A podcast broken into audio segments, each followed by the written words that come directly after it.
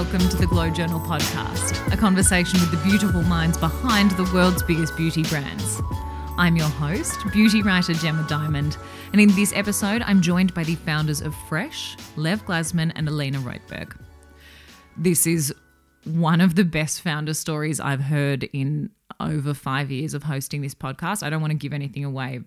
There's so much gold in here, particularly a story that Lev tells towards the start of our chat. It's a longer episode because I could have sat and listened to Lev and Alina talk for a full day. It was honestly a joy to just facilitate this conversation. Now, we recorded this towards the end of last year, and I really wanted to open season 6 with it because it was just such a beautiful reminder of why I started this in the first place. I knew Fresh was founded in the 90s. I use a lot of their products. I was aware that a majority stake was sold to LVMH at the turn of the century, but you can't ever truly get to the heart and soul of a brand without conversations like this. And I think it's that heart that ensures the brand still feels so current today. And that includes products that have remained largely unchanged since the brand's inception in Boston some 30 plus years ago. In this conversation, Lev and Alina share the great lengths they've gone to for beauty, what that historic LVMH acquisition meant for the brand, and the story behind Fresh's now iconic oval soaps.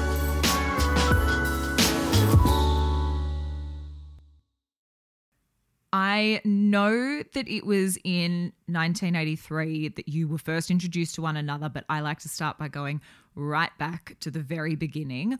What were your very earliest memories of beauty? Perhaps, Alina, we'll start with you. So I was born in the Soviet Union, in Ukraine, which obviously at the time was part of that. And the one thing that was very much indicative of what you were surrounded outside the beautiful nature is a lot of very dismal things in terms of product.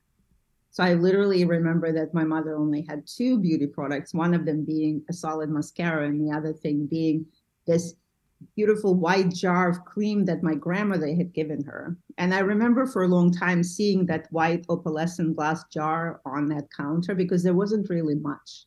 I think it was not something that you were so aware of because the beauty was so much about the character, personality, the laughter, natural beauty, definitely. And you always wonder why the natural beauty comes is when you don't have a lot of artificial things to enhance it, but there was not really much of a market. So I think my always feeling was that there is something very, very special about a very special ritual because, that jar and putting a cream on every night, washing your face every night, I think that was something that I still remember growing up. And, I was 16 when we left Ukraine. But up until then, I remember that my mother would never let me go to sleep, even if I was really tired, without washing my face. So I think this is part of, and they say you turn into your parents, because I know when, obviously, I have 2 daughters. And I think that, and obviously, they wore a lot more makeup than I did in their age. And I remember really not letting them go to bed, but making sure that they wash their face, except, of course, there was a product that they had to wash their face with, and that was the Fresh Soap Face Cleanser. But I think, a lot of times our memories are so much connected to, our childhood or what we grow up and how we imagine it. Yeah.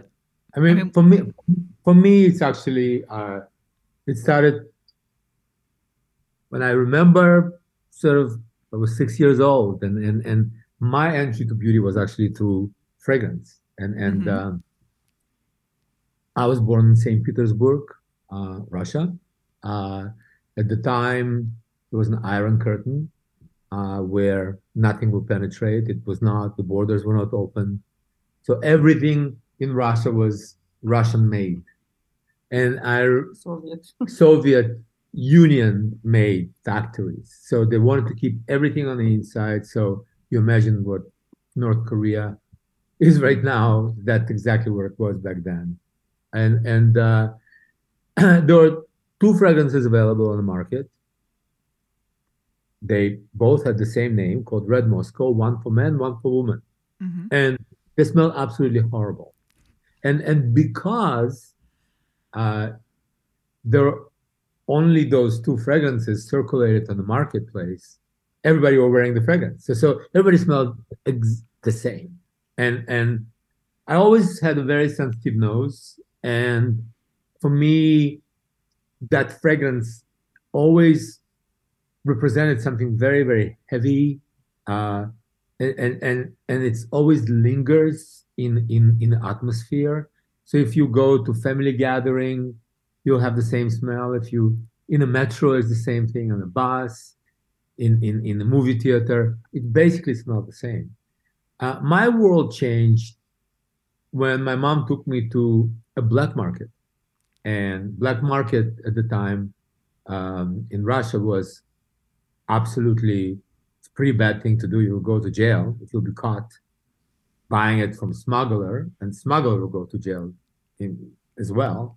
But she took me to the black market, and in this black market, when we got there and my mom finally got the bottle of fragrance, it was smuggled from Paris. And I remember right here and there, she opened the box, she took the bottle out, she put it on herself. One is that I smelled something that I never smelled before. Second, she completely transformed. She was, I mean, I'll give more, a little bit more, slightly of a background, because these markets will pop up and they'll disappear. So it's like they're there for like an hour and they're gone. So, and they're in different locations, and particularly women, they had sort of like a network that they always communicated about those things. I knew about it, but I never was present in that. So it was in October, and I remember when my mom found out about it from her girlfriend, who came over and knocked on our window, because we were living on the ground level, and asked us to, you know, she said, basically, in the code names, Antoine is here. He's here from Paris, and he says he loves you. They talked in codes. So basically what it really meant, which I didn't know at the time, I knew it later, is that that particular smuggler who brings that particular fragrance from Paris, he's here, and that's where we're going. It's on the market right now. We gotta run. So we both ran out of the house while I was still wearing pajamas with a coat on. My mom had rollers in her hair, and whatever she was wearing under, she had her coat on. We're both running out of the house, going into a taxi. And I remember when we finally got to that place, which took us probably half an hour to get there, out in outskirts of St. Petersburg. And when we finally got there, I immediately saw a mayhem going on there. It was crazy though, like cardboard boxes and something on the cardboard boxes were there, a lot of people running around. And we finally, my mom said, I see where Antoine is, and we go right into the box, into the direction, standing in line. My mom was standing there thinking, oh my God, what will happen if I'm not going to get the fragrance? Because this is all the savings we used to go for those things. They may run out. They may run out because they have a limited amount. So as she bought the fragrance, and I sort of like go back and forth, I apologize about it because, you know, sometimes things in memory coming in a certain way. As she again opened the box, that's why, and she paid 120 rubles for that, which is equivalent to 1 month's salary. And we paid 22 rubles for our little room as a rent, as a monthly rent. So she paid 1 month's salary, almost 6 months worth of rent, for a little bottle of fragrance. And it was so important for her. But here and there, as a 6 years old, and I was a pretty impressionate kid, I understood that it was, some magic happened, because I forgot about her rollers and how ridiculous we all looked. She literally transformed, and I transformed together with her. And it's something that stayed with me forever. And that's what got me into beauty, by one, being infatuated with the fragrance, understanding that it has such an impact on the person, and it's very transformative.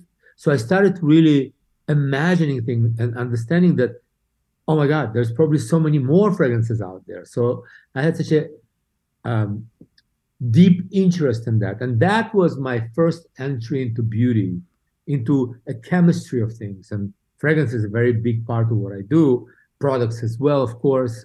But that was my first sort of like touch with beauty, and the rest was history. That was since I was 6 years old. Wow. Shared the story with me originally. Mm-hmm. This is going back to, because a big part of it is, when I met Lev, this was already, he's 23 years old. Well, we weren't really talking about it until I think 7 years later. But, it's like at 28, he lives here, he's been here, he's working, things, part of citizen of the world. But to understand, like when you meet someone who literally immediately lives so much in the world of the fragrance that I remember we were just friends. He gave me a perfume's gift of this fragrance that completely and totally, like, I just thought, this is my fragrance. How does a person who doesn't know me that well can actually completely give me a fragrance that's so much me? And, this is an interesting thing because people do give, well, this is back in the day. I mean, there wasn't as much, but people do give each other fragrance gifts, but they're never really about what it smells like. Usually it's a pretty bottle or it's a designer name or whatever.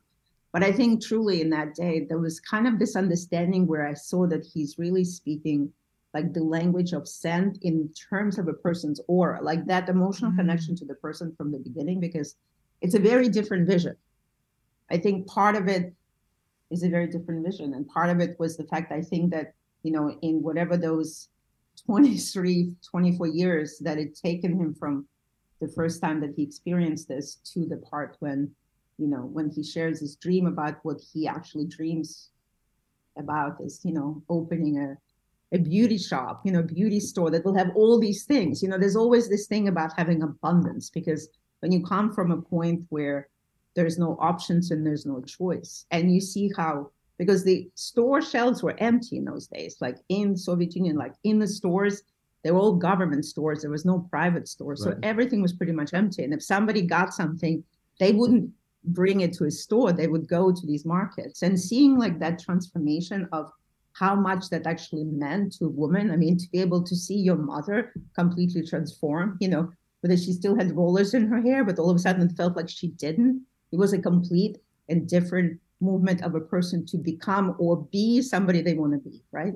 I mean, that is the whole aspiring axis of what we all think about, because what happens, beauty makes us feel good, right? So this is the part where I think it's always been emotional from the beginning until all through 32 years, how everything has been about creating an emotional connection between the product and the person. Right. I mean, firstly, thank you so much for sharing that. What a story. I've gone to some pretty extreme lengths for the love of beauty, but I think getting up in the middle of the night and going to the black market takes the cake. Well, we're so, I mean, I think the closest I would say maybe like that we've all experienced living in sort of the Western world probably would be, in the early month of the pandemic when some essentials were not on the shelves. I mean, so when you would see people walking with big, giant rolls of toilet paper, that reminded me of, walking through Moscow streets and seeing people with necklaces of toilet paper, because that wasn't something that... No, you couldn't get toilet paper. We used to use newspaper. I mean, it's hard to come from a place when you have everything to be truly creative. I think there's something aspirational about when you don't. And so when your imagination enters this process of creation, I think that's... Yeah, but again, and I'm reiterating one more time, I found that as a fragrance, a beauty followed up pretty much shortly thereafter, because my mother was always, first of all, laughing at me. Refrigerator was always empty because most of the time it was on my face. The jams were on my face, the honeys were on my face, whatever I could put on my face. I felt like I needed to put something on my face, to do something with that, because I felt like my body can take it. If I eat it, maybe my skin can eat it in the same way. So, and I like the whole ritual because there's something very transformative about it. There's something about when you're taking care of yourself, when you sort of like have a moment with yourself, there's something very transformative. And it's actually also very democratic. And because anybody have an access to that, and even if they don't have an access to the best creams in the world, they have the access to the remedies, to history of beauty, to all of those things, and people love it. And I knew that I need to be part of it. So you clearly, it's obviously for both of you very much about that emotional connection to beauty. So I would love to hear about what got you there professionally. You met 1983, having both moved to the US. What had each of you been doing, working in or studying up until that point? Alina, if research serves me, you were studying fashion design? Yeah. So my family actually, we came to the US in 78. So I went to here and I went to Parsons because I actually wanted to be a fashion designer from the time I was like probably 11, something that would have never happened had we stayed in the Soviet Union. So I pursued that and I moved to New York and I was studying fashion design. So I think when we initially met through an old high school friend of mine back in Boston, I think we just met and that was it. So there was nothing really happened. I think I remember that he was a good dancer, but he felt like he came from a different world and you just literally just arrived. And he remembers that I wasn't very nice to him. So I think this is the part of how time goes, you don't see things. So, but it was 7 years later that when we met again, I think we were probably closer to each other and where we were in our lives. And we connected immediately as friends. I think the one thing that we have in common, which I think brought us back together is, although we have similar backgrounds, I think we have never been attached to our backgrounds because I think we've always wanted to be part of the world we all live in. So I think that while we were holding on to our probably origin, we weren't holding tight. We wanted to know more, to get to know more. We were interested in other cultures. So it's interesting that we also, even though we speak the same language, we were not dating people who were the same background. So I think when we met, it was definitely something where we connected in the understanding of the world. So I think that was very quickly why we became really close friends very fast. And, so I was at that point already, and obviously I've been, I was already working in fashion. I was a designer. I lived in New York for 10 years. So we met again when I actually moved back to Boston, and so it was like a fate. The same person actually brought us back together. And I think we became friends. And very quickly, when he shared this dream with me, it was kind of one of those things that sort of really was a beautiful dream. But then, life and all surroundings at the time, they all sort of hit. I moved to Boston because a job brought me to Boston, a design job. But then, during this time we met, we got married, and we were already sort of talking about this, beauty store. And then, I lost my job. So it was kind of a thing. Here I am. I'm in Boston. I'm not in New York. I'm not in fashion. But meanwhile, this just gave us an opportunity to really push the button further and to kind of dare to do something. I think, Lev's was talking about where he was at the time, because at that point, I think it's really important, as to he was much more connected to sort of the beauty skincare world because I think he was obsessed with it. So yeah, I remember even like, yeah, I mean, for me, one is that, I was a dental technician. That's what I was doing. Yeah. I knew it was a very temporary, it was something that I never developed any passion for or anything else, because it was just me and my mother. We both immigrated from Russia to Israel. I wanted to help her financially, and so everything I've done, finishing the high school and studying something that could bring some some revenues into the house and be helpful. Being the definition, I was recommended to do that, and I got into it. I got into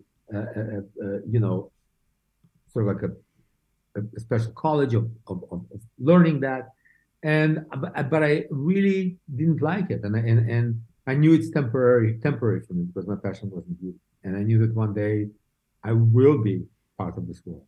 I was still living in Israel at the time, and when I came to the United States and I stayed here, I realized that I probably can live my dream here. So that's exactly leading up to what Alina was saying, is that 7 years later, this is where the gates are open. Okay, let's talk about this time then. So you reconnect 7 or so years later. You're, it's a lot can happen in 7 years. You're at a different time in your life. You marry in 1990. Then the following year, you opened Nuts About Beauty in Boston. This is so interesting to me because this is a risk. Neither of you had been working in beauty to suddenly say, okay, we're going to open a store together. What was it about the beauty industry that you both felt so drawn to? Well, I mean, first of all, we felt that we can make a difference. We can fill a gap in the marketplace. We felt that what we believed in and what we envisioned could make a difference. And what I'm referring to is to really bring conversation about natural ingredients to the forefront. Back in 1990, at that period of time, there's not a lot of conversation about natural ingredients. The beauty was more traditional beauty with traditional brands that are out there and ingredients that you're not really familiar with. There's a lot of chemistry and developments that were there, but I realized, you know, every time I would go to a beauty counters, with all the respect to these amazing beauty advisors and what they were trying to sell, I could never connect to the ingredients. I could never understand what's in it. Mm. I was not a chemist. I'm still sort of like not a chemist, but I know so much about it today because I create products today, working with a lot of scientists and chemists. But at the time, I felt like I'm not connecting. I don't know what's in it.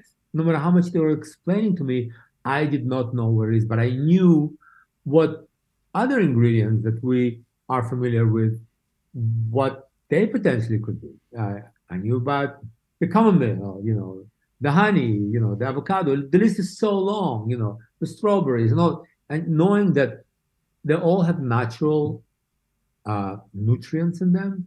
And I was thinking, how can we bring these natural nutrients into the product? And it's something that is so familiar to your skin. It must be doing something that when you're creating that ritual, it becomes more emotional, right?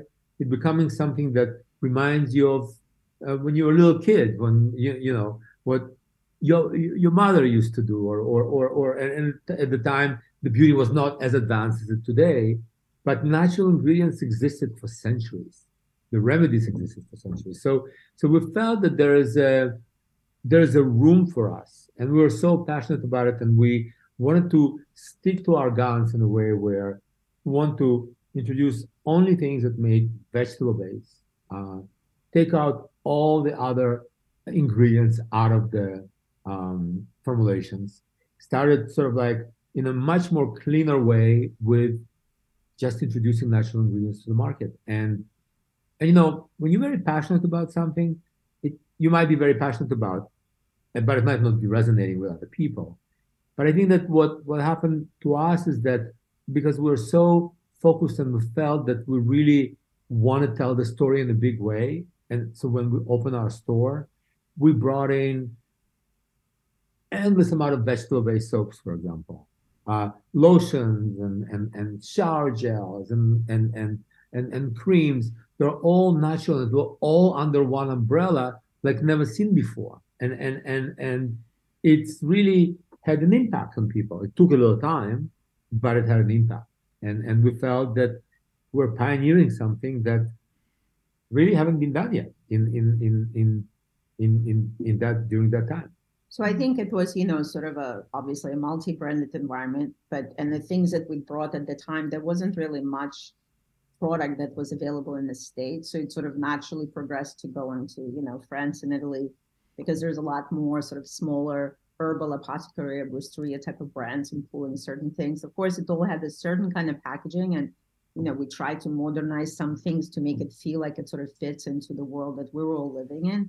But I think that, you know, we felt really convinced that this is sort of what we understand and what other people would understand who are like us, because at the end of the day, you know, growing up was sort of like natural remedies are always part of our family histories. I think every family has a certain, and maybe some of them are like wives' tales, but some of them are true remedies. I think like history of beauty is history of civilization. I think this part of like the people had carried these secrets, and those were in so many ways, ultimately the inspiration of where we went once we started actually creating our own product. But in the beginning, this was something where I think I personally was really compelled, and I think, Lev, also with this idea of creating a little world where people can come in and we could share these stories that we've learned or developed, you know, and that was the part of this sort of a personal connection, because I think that, you know, it's like you connect to this certain level of hospitality, knowledge, welcoming thing, and showing people something that we were so personally excited about.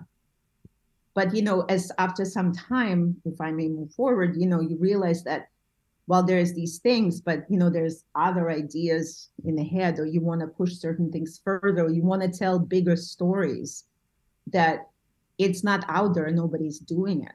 And I think that, you know, because you have this everyday experience, I think that we were ourselves in the store every day, I think talking to people, I think that gave us a lot of courage also to really push forward, to do our own thing. Yeah, and it was very disruptive because we really, it wasn't small. We really wanted to make a big impact. And it wasn't just introducing few little products. We wanted to walk out there into the world with our idea and put it out in a big way. We didn't have the money. We were so broke, you know, our first store. I remember I borrowed money from my mother, $5,000, and Alina borrowed money from her parents, $5,000. So the first store we opened for $10,000, including the inventory. So we painted our own walls in the store and everything else. But there was a magic that happened because bringing these products, not that they decorated the walls, but they created a world that nobody really cared about the walls. They really walked in, they were intoxicated about the smells and everything else. They had to take it in because they really had to relearn in so many different ways why natural ingredients could be really good for you. And what's the difference from, you know, maybe the traditional products to what we're introducing. It just gave them a different experience. Alina, you mentioned that, by my understanding, pretty early on in the piece is when you did start to create your own products to sell in the store, the Oval soaps. Yeah, so the 2 years after we opened. So it was 1993. Where did that idea come from?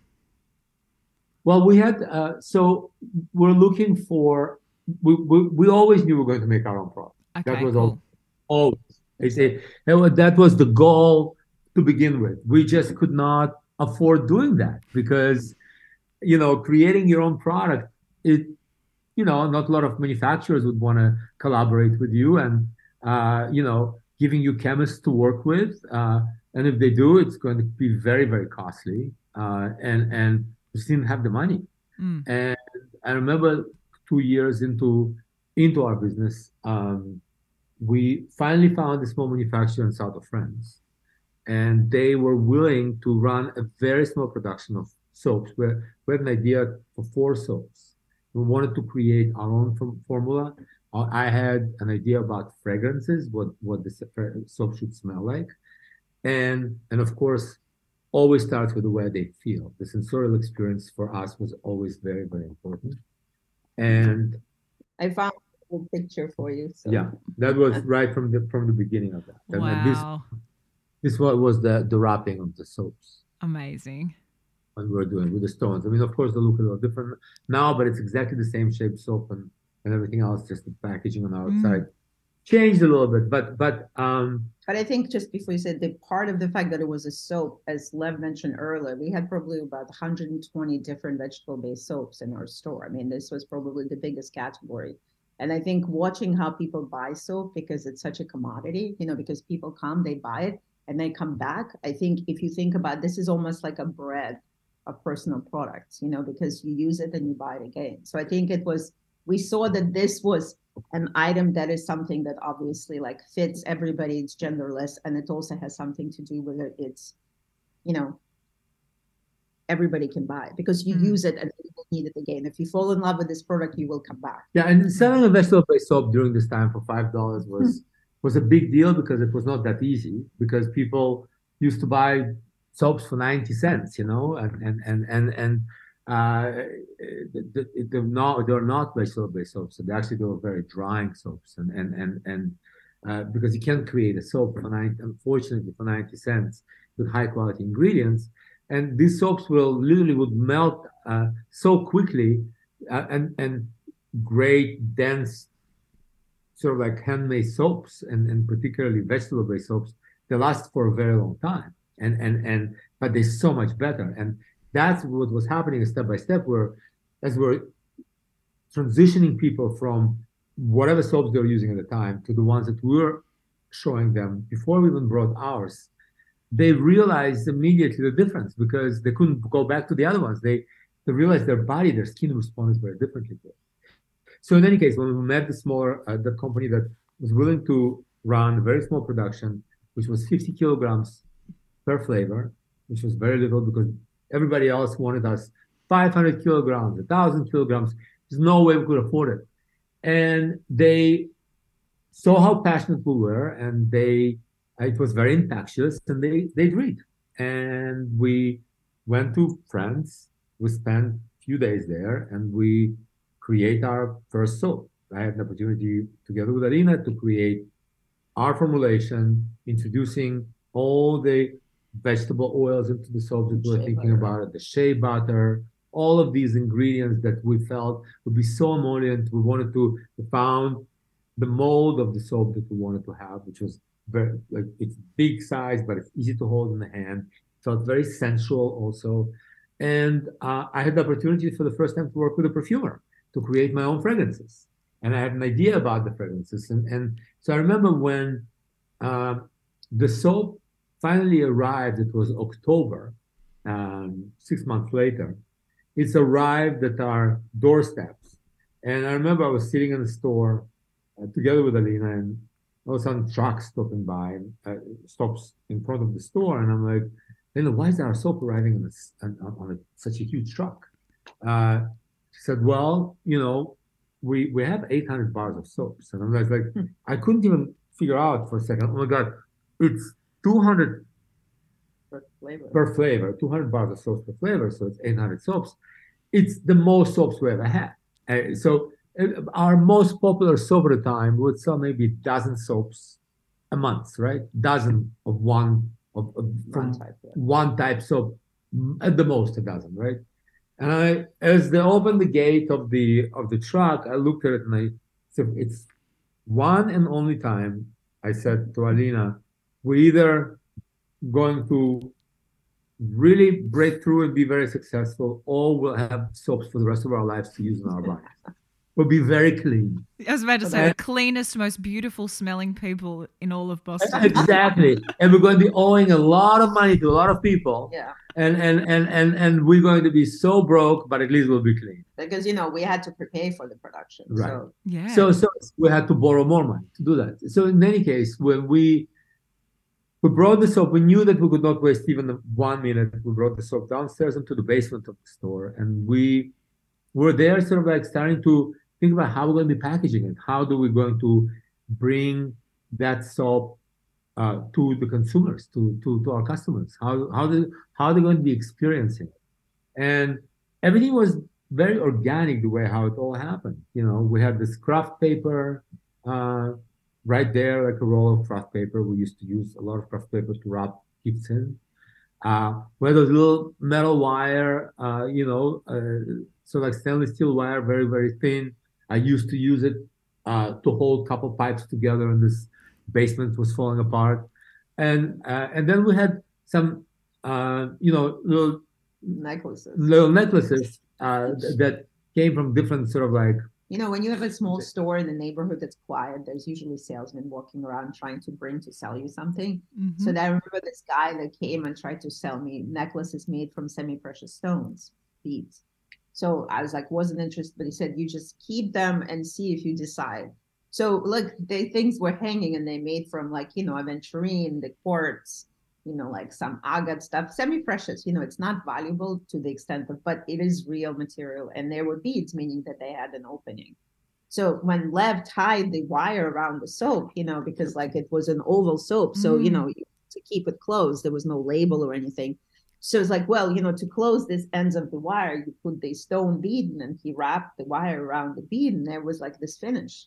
I mean, it was one of those things, we wrote with a silver marker, the name of the fragrance, whether it was a wisteria, verbena, cyclamen, and linden. Those were, I think, the first four, and then made in France. And we had this huge windowsill. So like that night with bloody hands, because obviously the wire was definitely not full on the tipped fingertips. We just laid all of these soaps in the window. Like we filled the whole windowsill. It's like kind of just with this abundance of, so each fragrance had a different stone color. So you could kind of distinguish that.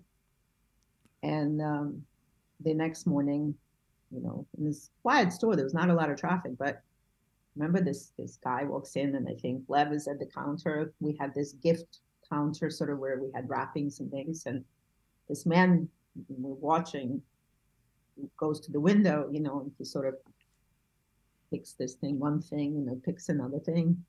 And then like literally on his own, then he picks this, and he comes and he goes to the counter, he puts it in front of Lev. And to me, it was, I'm an automatic pilot, so I'm always had to sell.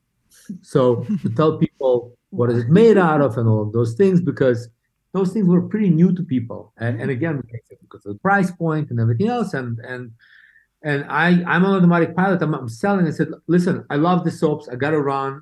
Just bring them to me. So it's the first time since we opened the store that something like this happened. And I was like, oh my God. And this is our soap. So since it's been towards the end of October, we're going into the holiday season. By probably the first week of December, we sold out of everything. Wow. Everything. It was a line at the register, and everybody wanted those soaps. Everybody were piling them up.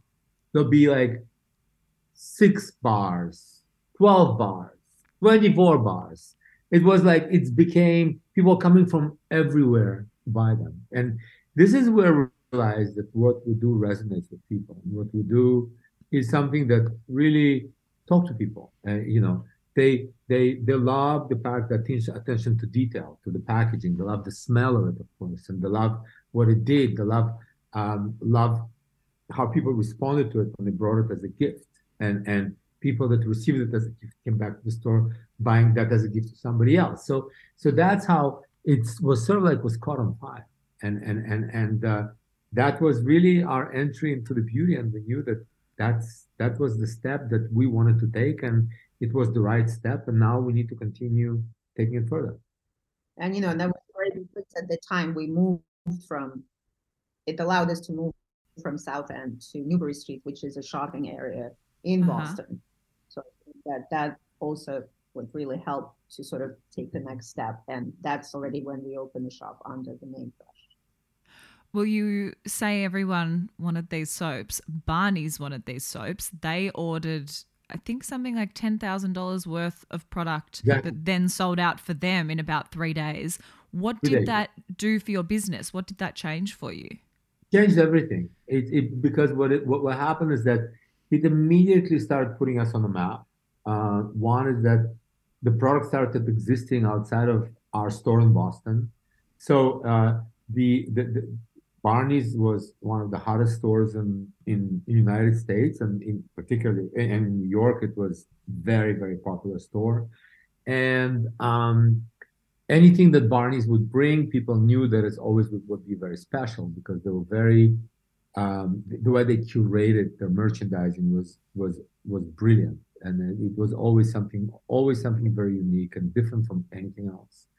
And by bringing it to the cosmetic floor and them really putting it in the beginning, they put it in the baskets and it sold out in 3 days. It immediately told us that, well, it's not just Boston. It's like everybody, other people love it. And the New Yorkers who are more jaded, they love it. And it's immediately gave us an opportunity to not only, of course, start replenishing the orders and building it up, and because it got more and more in demand and more and more in demand, it gave us an opportunity to start creating products that we could pair it with the soaps. I mean, that was the part where, you know, the biggest sort of to think about, because that was sort of the launch of our wholesale. I mean, we wanted to grow our business, but we knew we couldn't really, didn't have the finances to open other stores and different locations. You know, I mean, the banks weren't working with this industry. This wasn't the way, you know, the world is now, where this is, you know, a covetable industry and there's plenty of, you know, capital to invest. These were the days when, you know, we had no way to finance our business through bank or anything. So we had to come up with ideas. And, you know, this really kind of hit it because we realized that that's a way that we can really expand and grow our business. And we took a, we applied for like a covetable space in the New York International Gift Fair, and we were able to get it. And I remember that that was sort of like our first exhibition where, you know, people were lining up to write orders for literally for this, you know, because, and the fact is that it was happening to their shops, a lot of like lifestyle stores and whatever. So, and people who went into Barney's who had stores, you know, they would call to find out where they can get it. So it became like sort of this thing where it happened in their stores as well, that the product sold out. People definitely wanted this. And we knew that, you know, within the next 6 months, we have to continue telling our story. We had to go from soap to, you know, other products.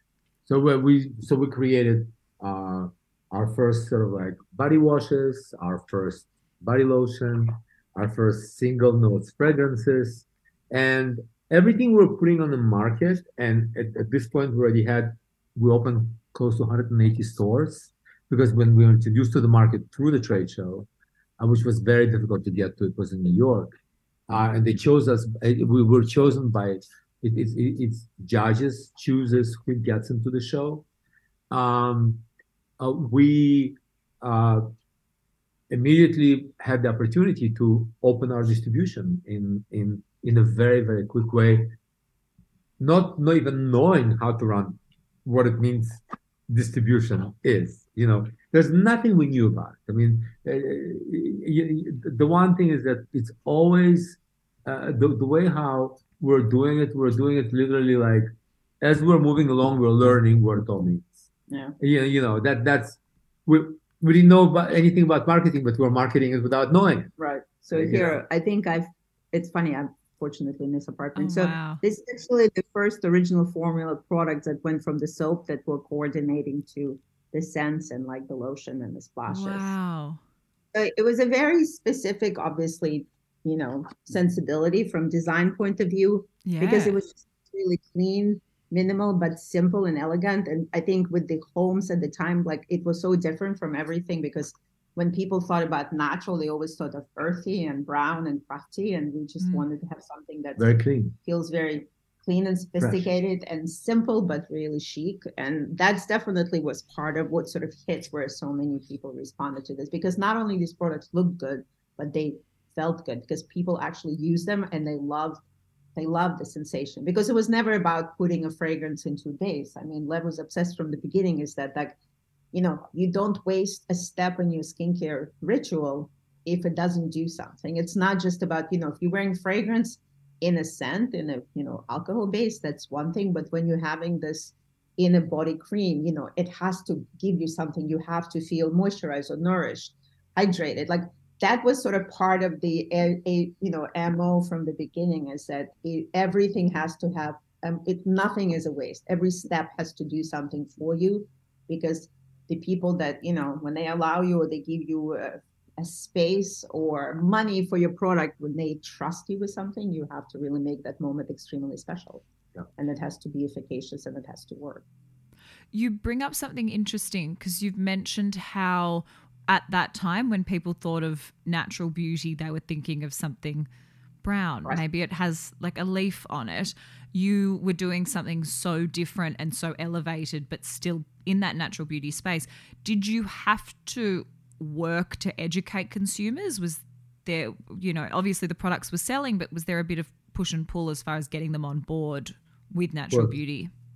Oh my God. It was, so we're new to it. We were pioneering something that was not really very familiar at the time.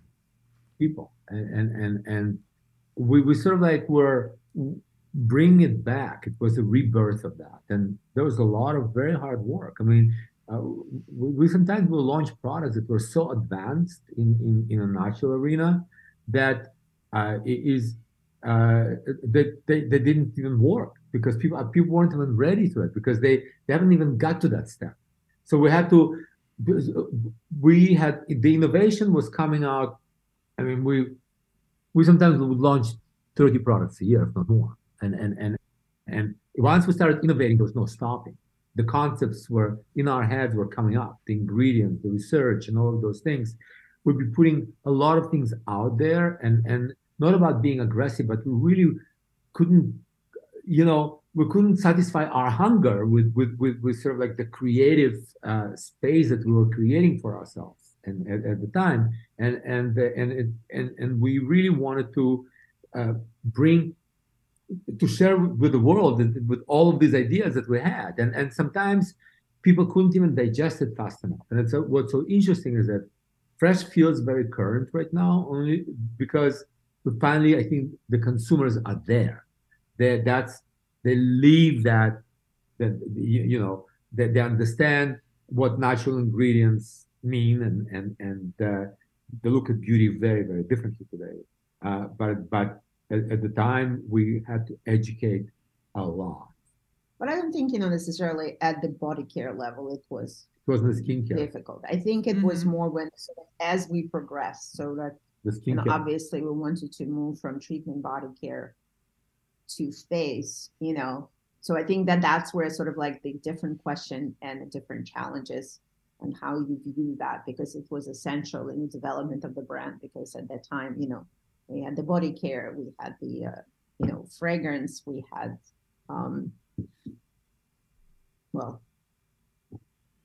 not much else actually. Well, we had fragrance, and we started with. And this was the idea: coming to the face. What is it going to be? Because I think that's the part that sort of like really made a huge change into what the future of Fresh actually was going to become. Because it's really getting close towards latter 90s. We had the amazing milk, and we had the sake collection. We had this incredible Umbrian clay. I mean, there were things that we were bringing it through, sort of like around. The face, but not necessarily for the face. And it was really with the work on the soy collection is where I think it was the first foray into looking at an ingredient as a hero, as in the way that like with the proteins from soy proteins to bringing it to benefit of hydration, the amino acids that build proteins in the body, obviously. And also that was the first sort of franchise that we created that actually took product for the face. Right. And the cleansing, the surface cleanser was really the first skincare product that we wanted to recruit the consumers into by creating. Literally, we talked with Alina and said, okay, our first skincare product is not going to be about face cream or serum. Let's create the best cleanser out there, and very neutral, something that works on many skin types, something that has multifunctionality behind it, can take your makeup off, that cleanses your skin on a deep level, but without stripping your skin from all your essential nutrients. So we don't want to have any detergent in it or anything else. So let's create this one hero so we can bring people from the body into the face and really build our authority around it. And that was the beginning of us entering into that other level of beauty, which was, your face treatment products, and soy cleanser became that, and it became a huge hit, and still now it keeps on growing and growing. Yeah. So this is so interesting to me, because I just didn't realize that was the first facial skincare product that you developed, which is mind blowing, given that it's still a consistent bestseller. Oh, I think that great skin starts with clean skin. Yeah. The launch in 1999, and it continued through because it's such an essential step to. Yeah. But everybody uses what because of the fragrance, because of the texture, and what it does. The whole family would be using it. We'll have customers who are store and will say, "I can't have one. I need to buy two or three because my husband is shaving with that, and he uses it. I'm washing my face and also shaving with that." My daughter starts stealing it from me. So all of a sudden, people had to buy more than one because the whole family would be using it, and they all loved it. And it's, we know now younger ladies who were coming with their mothers to our store and buying the soy face cleanser.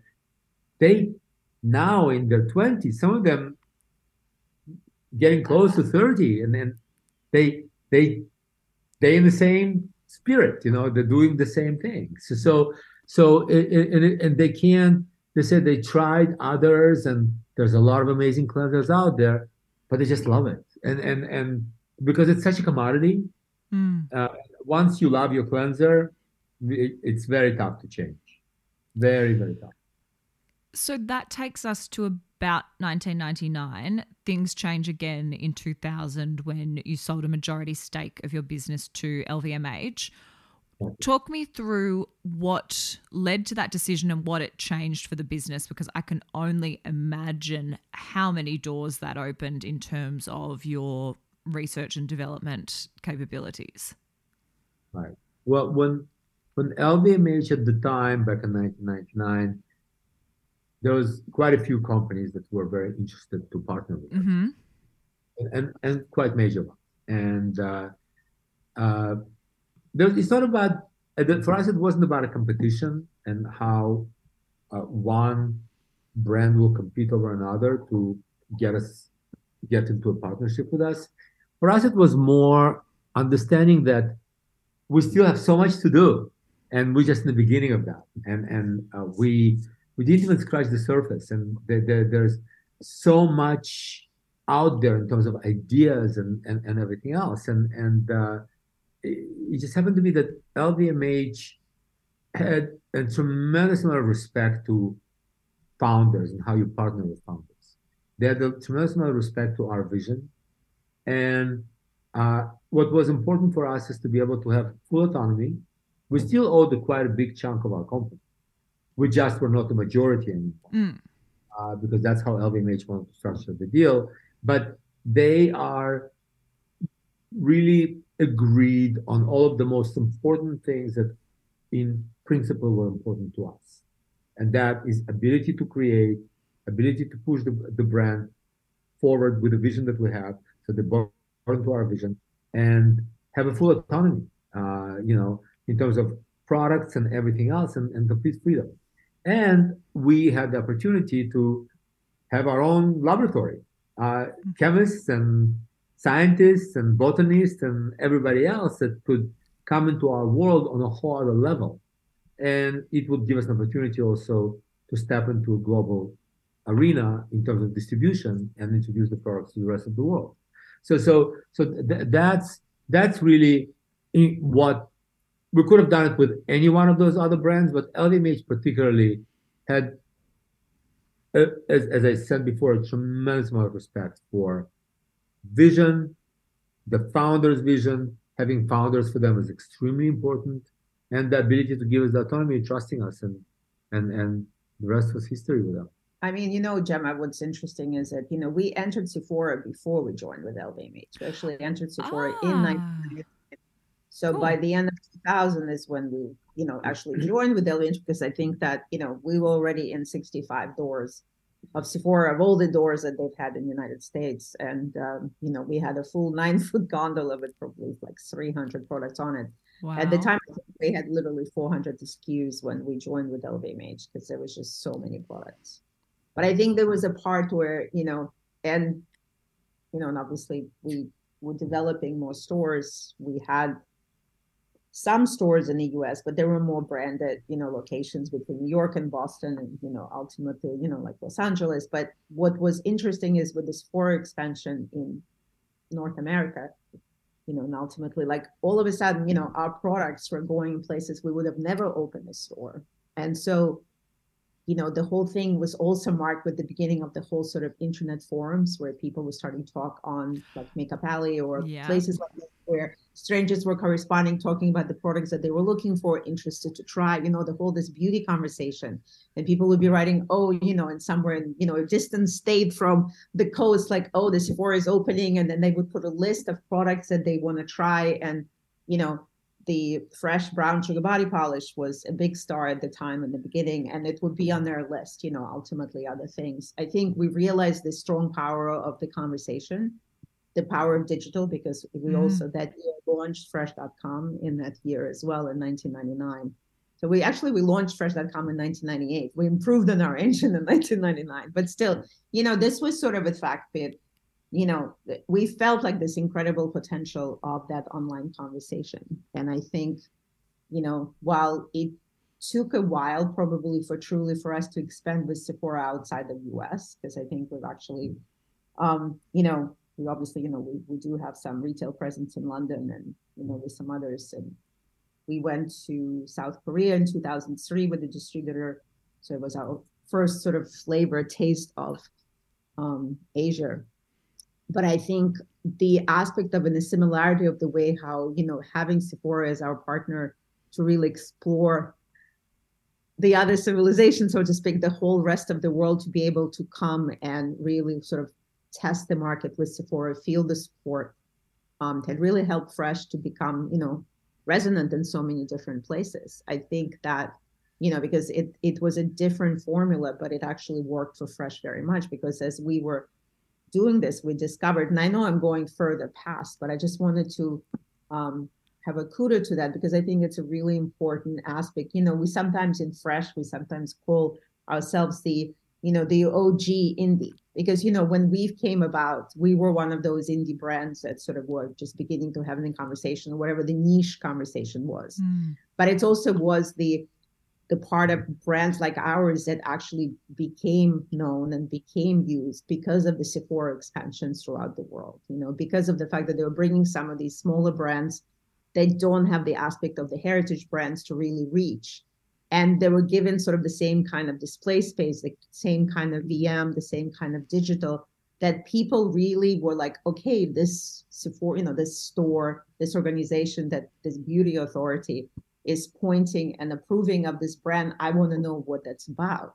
So, you know, that conversation is happening still. You know, I mean, we've had an advantage in seeing that in Australia 5 years ago, you know, coming and having a partner like Sephora be able to come into the market and, you know, have already so many listeners and so many people interested in what you have to say. I mean, this is definitely probably one of our favorite launches, because it was many years that we were able to come to a brand launch and speak English and, you know, really get passionate about with people and finding out how many people already knew of the brand, you know, in a different part of the world. You know, I remember that, you know, in Malaysia, that was also really impactful for me, because I think I remember that experience of coming into the store, and they had a plan of a PA, obviously, from the two founders, and they had like 40 people come to this. And they all had these questions about Fresh products, and they were so like knowing about it. And that's always really impresses you, even when you don't necessarily speak the same language, that, you know, your eye contact with people and what they're excited about when it comes to Fresh is what we're excited about when it comes to Fresh. And that goes beyond the language, because I think that's what emotional connection is. Because you know what, when they're putting that rose face mask on their face, they're experiencing exactly the same thing that I do, and I close my eyes and I imagine these flowers melt on my skin, you know, because beauty has no language, right? Have you noticed from region to region any differences in the way that your consumers are shopping? Any bestsellers in one place that, you know, may need a little more push in another, or is it all pretty consistent across the board?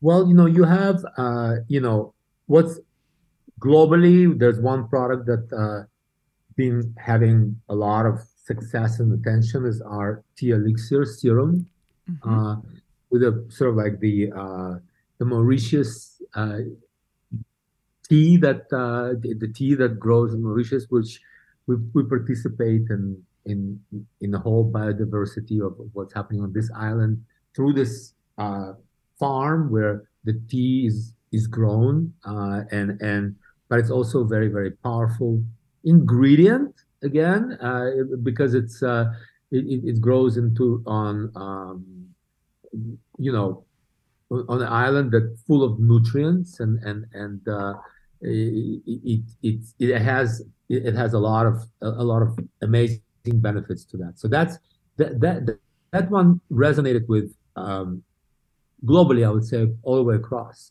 Well, then, that's because that's the most recent, probably. Then our rose collection, and more in the Western world, the rose collection,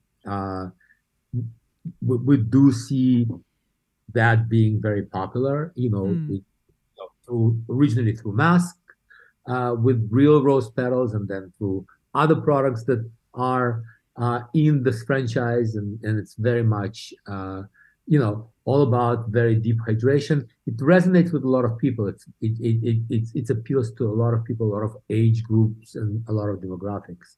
The Eastern consumers, it's interesting. They gravitate more toward the kombucha, for example. It's popular for us everywhere, but the kombucha essence is very, very popular in that part of the world. And the black tea collection is also very, very popular. And we have an ultra premium line, which we created quite a few years ago, called Tremantien. It's that cream that was based on 2,000-year-old formula. The original one was made in a monastery by hand, which still is. Amazing. And there are a lot of incredible ingredients. It's a really a miracle creams and products that people are addicted to. Very much resonates with the consumers on the Eastern consumers particularly. And again, the Australia, you have the soy face cleanser is very, very big. The rose, black tea, sugar leak treatments are very, very popular there as well. It's been a very big product all the way across, but particularly in this part of the world is very, very big, and the Western part as well. And that's basically how it breaks down by in different parts of the world. But I think overall, when you really look at top 20, it's very similar, sort of in the way what really sort of leads. I think that also, like the lip treatment, the Fresh lip treatment, it's been sort of like the ambassador of Fresh so much, because think about it, with skincare products, you don't really take things out of your bag and apply it in front of other people. So having that sort of definitely brought that to the table, people like, oh, what is this? I think the idea of understanding that, you treat your lips before you color your lips.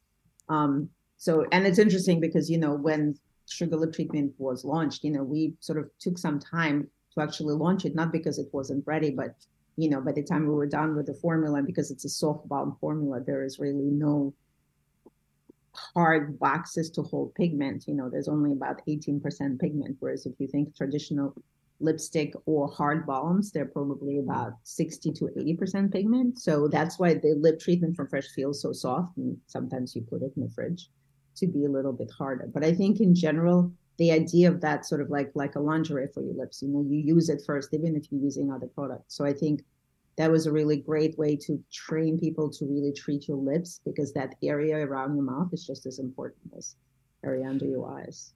And I love the fact that that's still sort of a piece that in a way created the whole lip balm category. If we really look at, what is happening in the market. It's inspired so many ideas that it's now its own category. Yeah.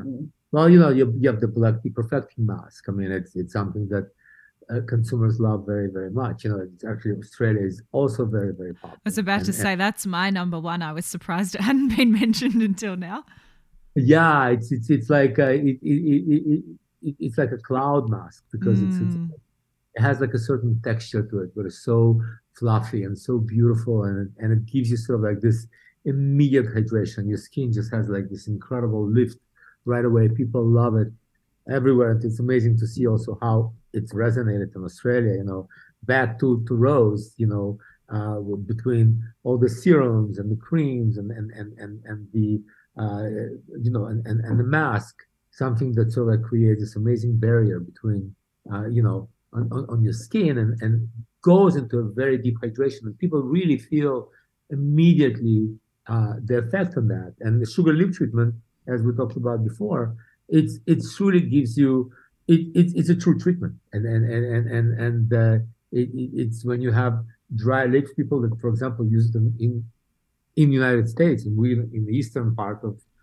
United States where you have four seasons, and people that use it throughout the winter, they say their lips are never dry because of the 24-hour hydration it provides. So those are the products that also, again, I'm going back to, resonated with a lot of people all across the globe. In Australia, it's amazing to see that these products are resonated in a very similar way. So today we're at over 30 years of Fresh. What would you say is the key to staying so relevant and creating products that to this day feel so current? while simultaneously staying true to the brand DNA that you developed 3 decades ago? It's being, creativity and innovation is number one. It never stops. We love all the products we're creating, but we always think that we can do what's the next one. Can we do it even better? How do we explore the technology? There is a science and nature, and we typically we talk to nature rather than nature talk to us. And the way we look at it, we want nature to talk to us because the science happening right there. It teaches us what's there. It's like when you take an ingredients from nature and you start taking it apart and you start scientifically understand what the power of this ingredient. It's pretty incredible, and we want to continue doing that. And as the technology develops, it gives us opportunity to learn more about that and to make it even more impactful. And this is really where we would like to continue taking it and using the modern technology, using the science of nature, and coming up with the formulations that are going to be more and more spectacular. And I think that it's this constant, it's never-ending thing, because you think you learn one thing, no, there's one more, and there's one more, and there's one more. In this world, we have what we know is 400,000 plant species. We don't use all of the 400,000. There's still so much to discover.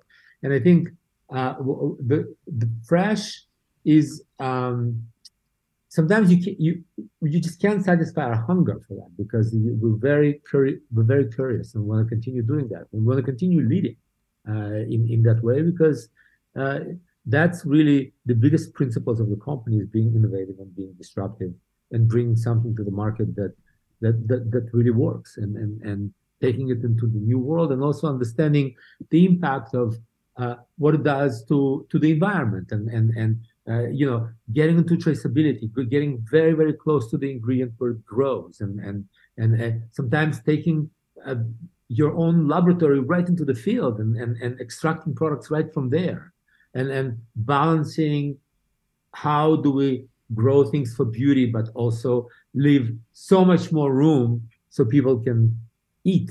So it's not just consumed by those things. So it's challenges that are all amazing that we have today, between innovation, the quality of product that we never ever going to compromise on. We're never going to be compromising on innovation, but also understanding and being very considerate of the world and where we're living today. I think that's where we are right now. So there's a lot of things that have been done on that front in terms of, sustainability, because obviously our packaging team has been working for years. I mean, we've gone through PCR and so many different components. We've eliminated so many different things from the packaging. Obviously, there's challenges about keeping certain things opaque and preserving the ingredients. But, where there are tubes have gone through the 20% of PCR, the glass, we're moving away from heavy finishes and working with more friendlier finishes.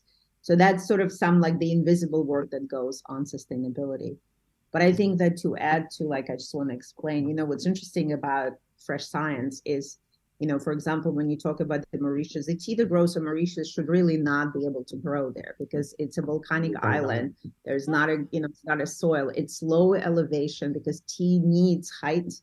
So, above the sea level, but somehow this tea was able to survive on that island. So whatever it naturally acquired itself, or certain qualities that are helping this, actual plant to thrive, is the science that we can bring to find out what is exactly happened to the change of that tea plant in order to be able to adjust to that climate. And that is the part of science that goes into developing the fresh ingredient.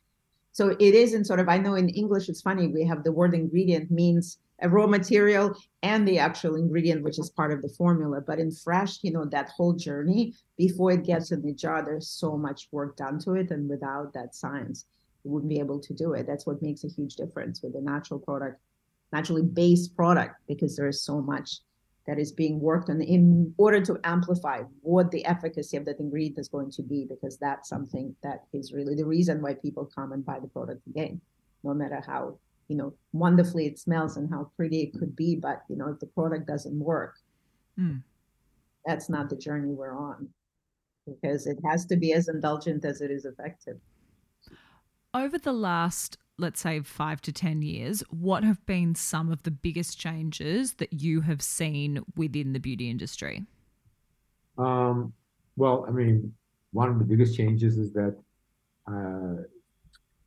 definitely the natural, conversation is here. We're living it right now, and this is what people are looking for, and that's what people really truly interested in. We're seeing also people's understanding and knowledge. I mean, the consumers are so much more educated. It's not the same as when we tried to educate the consumers back in 1991 to buy one bar of soap and why vegetable-based soap is good for you. The consumers are very savvy. They know, they're very intelligent. They have access to so much information, and that part needs to be very respectful. It's not about they're leading the way in some ways. They're telling what they want. But what they want is that what we want. We want to make sure that the safety of the planet is very, very important. People are very conscientious what they're putting on their body. People are very conscientious about how they eat and how they look even at beauty inside out in so many different ways. So I feel that really changed in the past 5 years. It's very different. It's not just anymore applying cream on your face or a mask. It's really, what is your lifestyle? How do you live? And Fresh was always that very much deeper into a lifestyle. And because we talked about ingredients in a way where the history of the ingredients, the rituals, and just everything that was so interconnected to that, and how it connected different cultures and everything else. And people are very not only curious about it, they're living it today. But they also want to make sure that what they use and what they bring into their life, it's with the consideration to the planet that we live in. And that part is very, very important to people today. And it's going to continue becoming bigger and bigger and bigger. And it's not only challenges the company, it gives people, companies, opportunities to really, it's not about just listening to the voices, it's living it out, doing it, and delivering on the promise. It's not about, you don't market things anymore in the same way as you market things before, you have to market very sincerely, and you as a brand, you have to believe in what you do, and not just to do it because somebody wants to hear what you want them to hear. And I think that, and the consumer knows that, and I think it's a great time for a lot of companies to be transparent and be able to good and do it together with the consumer. It's not anymore, we don't do things in silo anymore. We don't do it we as a company create something, here's a product for you. We do it together, because that's what we all want. The biggest part I think that happened in the last 10 years, I think, is a transparency. Is that the new generation of beauty consumers, they want understanding and clearance. And I think for us at Fresh, it has been really positive thing, and I want to elaborate on that. Yeah. And I think that there's a part of this which did not exist before, because I think a lot of times with, there was like an enigma and a curtain in front of a lot of beauty product and formulations and ingredients. So there was like, you couldn't really look inside and understand why something is being used and what does it really mean? What is this preservative? What is this emulsifier? I think that the part that, the consumer is more armed with that. And I see that in younger generation is like, there is a very conscious choice as to which way they go and what product they use. I think that's really a huge change, I think, from the 10 years ago. And what changes do you think we can expect to see over the next few years? Exactly what it is. It's traceability is very important. People need to know where it's coming from, where it's being grown, how it's being grown, how are the farmers that grow it, how they're being treated. I mean, I think that that part is very important. It goes back to what Alina said, transparency is extremely, extremely important. Being transparent is very important. It's not just putting a promise in the bottle, but really, opening everything up. Everything is out there, Every question you want to ask, you have an answer for. There's nothing, nobody goes around it. There's no agenda or anything else. I mean, I think that, the consumers are in the kitchen with you. And I think that that's exactly what it's going to be going forward. And they want to know that what they get and what they pay money for is what they also participate preserving. And I think that, yes, maybe it's not everybody on the planet thinks this way, but I think that there's a very big group of people that does. And I think that that's where it starts. And I think that that's going to be the future. And we're very excited about it because people do understand the impact of that, impact on the planet and everything else. But they also, because there's so much more options out there, there's so many companies, there's so many brands, and you as a brand, in order to stand out, you got to continue, stick to your core values and don't walk away from it. You created those core values, stick to them. Don't keep on moving with that and keep on doing it because this is what you believe in, and then the consumers who are part of it, they trust you with that, and they trust what you bring to the forefront. I mean, we've been living in the age of influence. And if you think about it, sort of because of the abundance of products and brands, and obviously research is available, I think that having advocates has become really important because people go to the people they trust.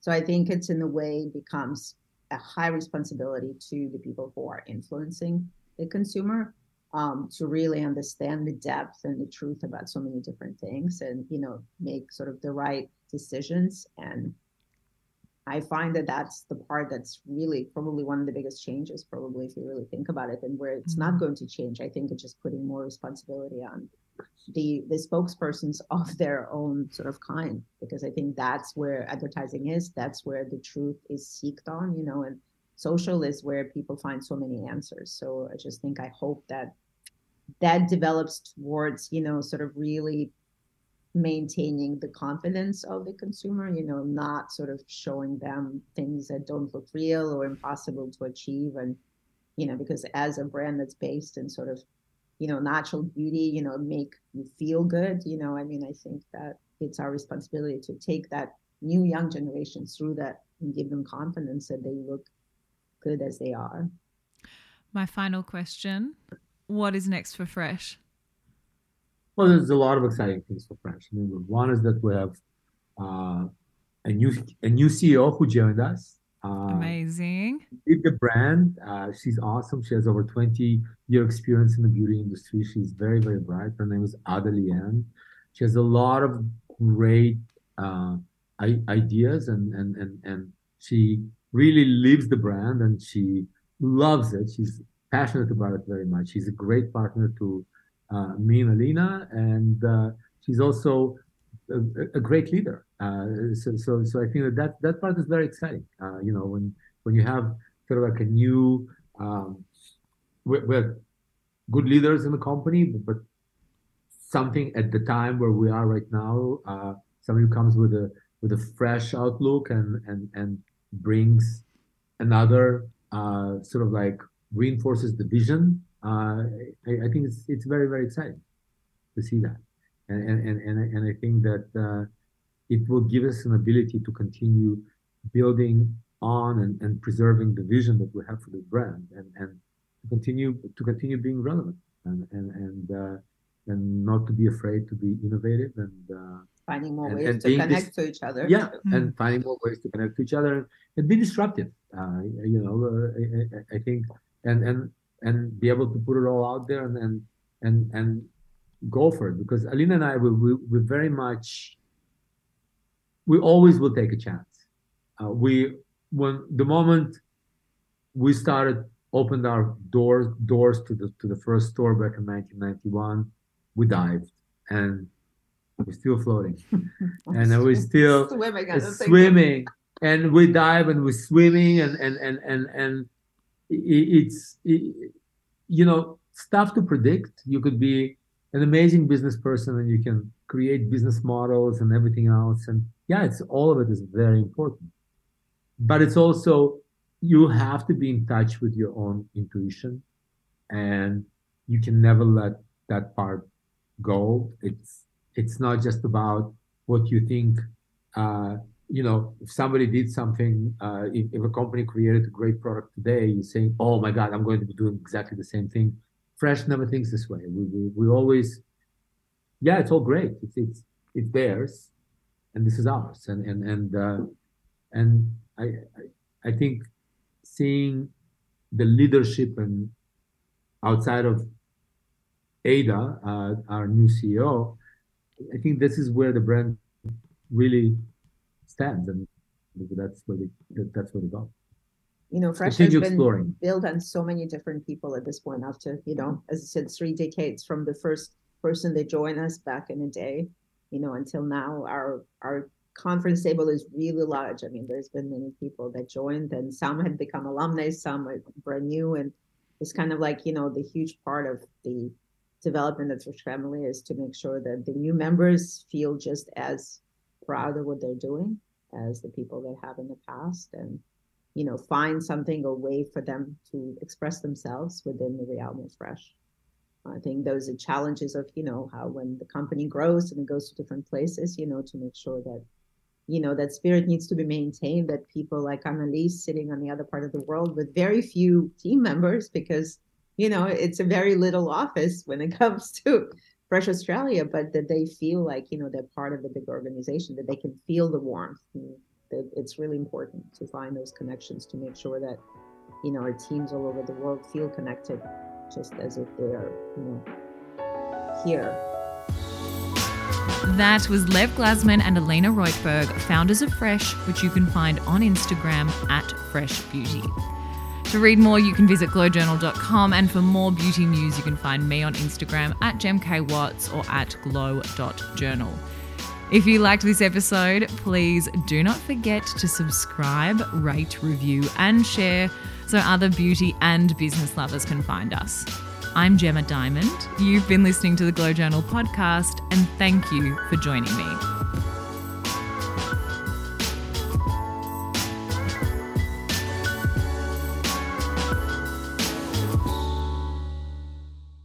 The Glow Journal podcast would like to acknowledge the Wurundjeri people, the traditional custodians of the land upon which this podcast is produced.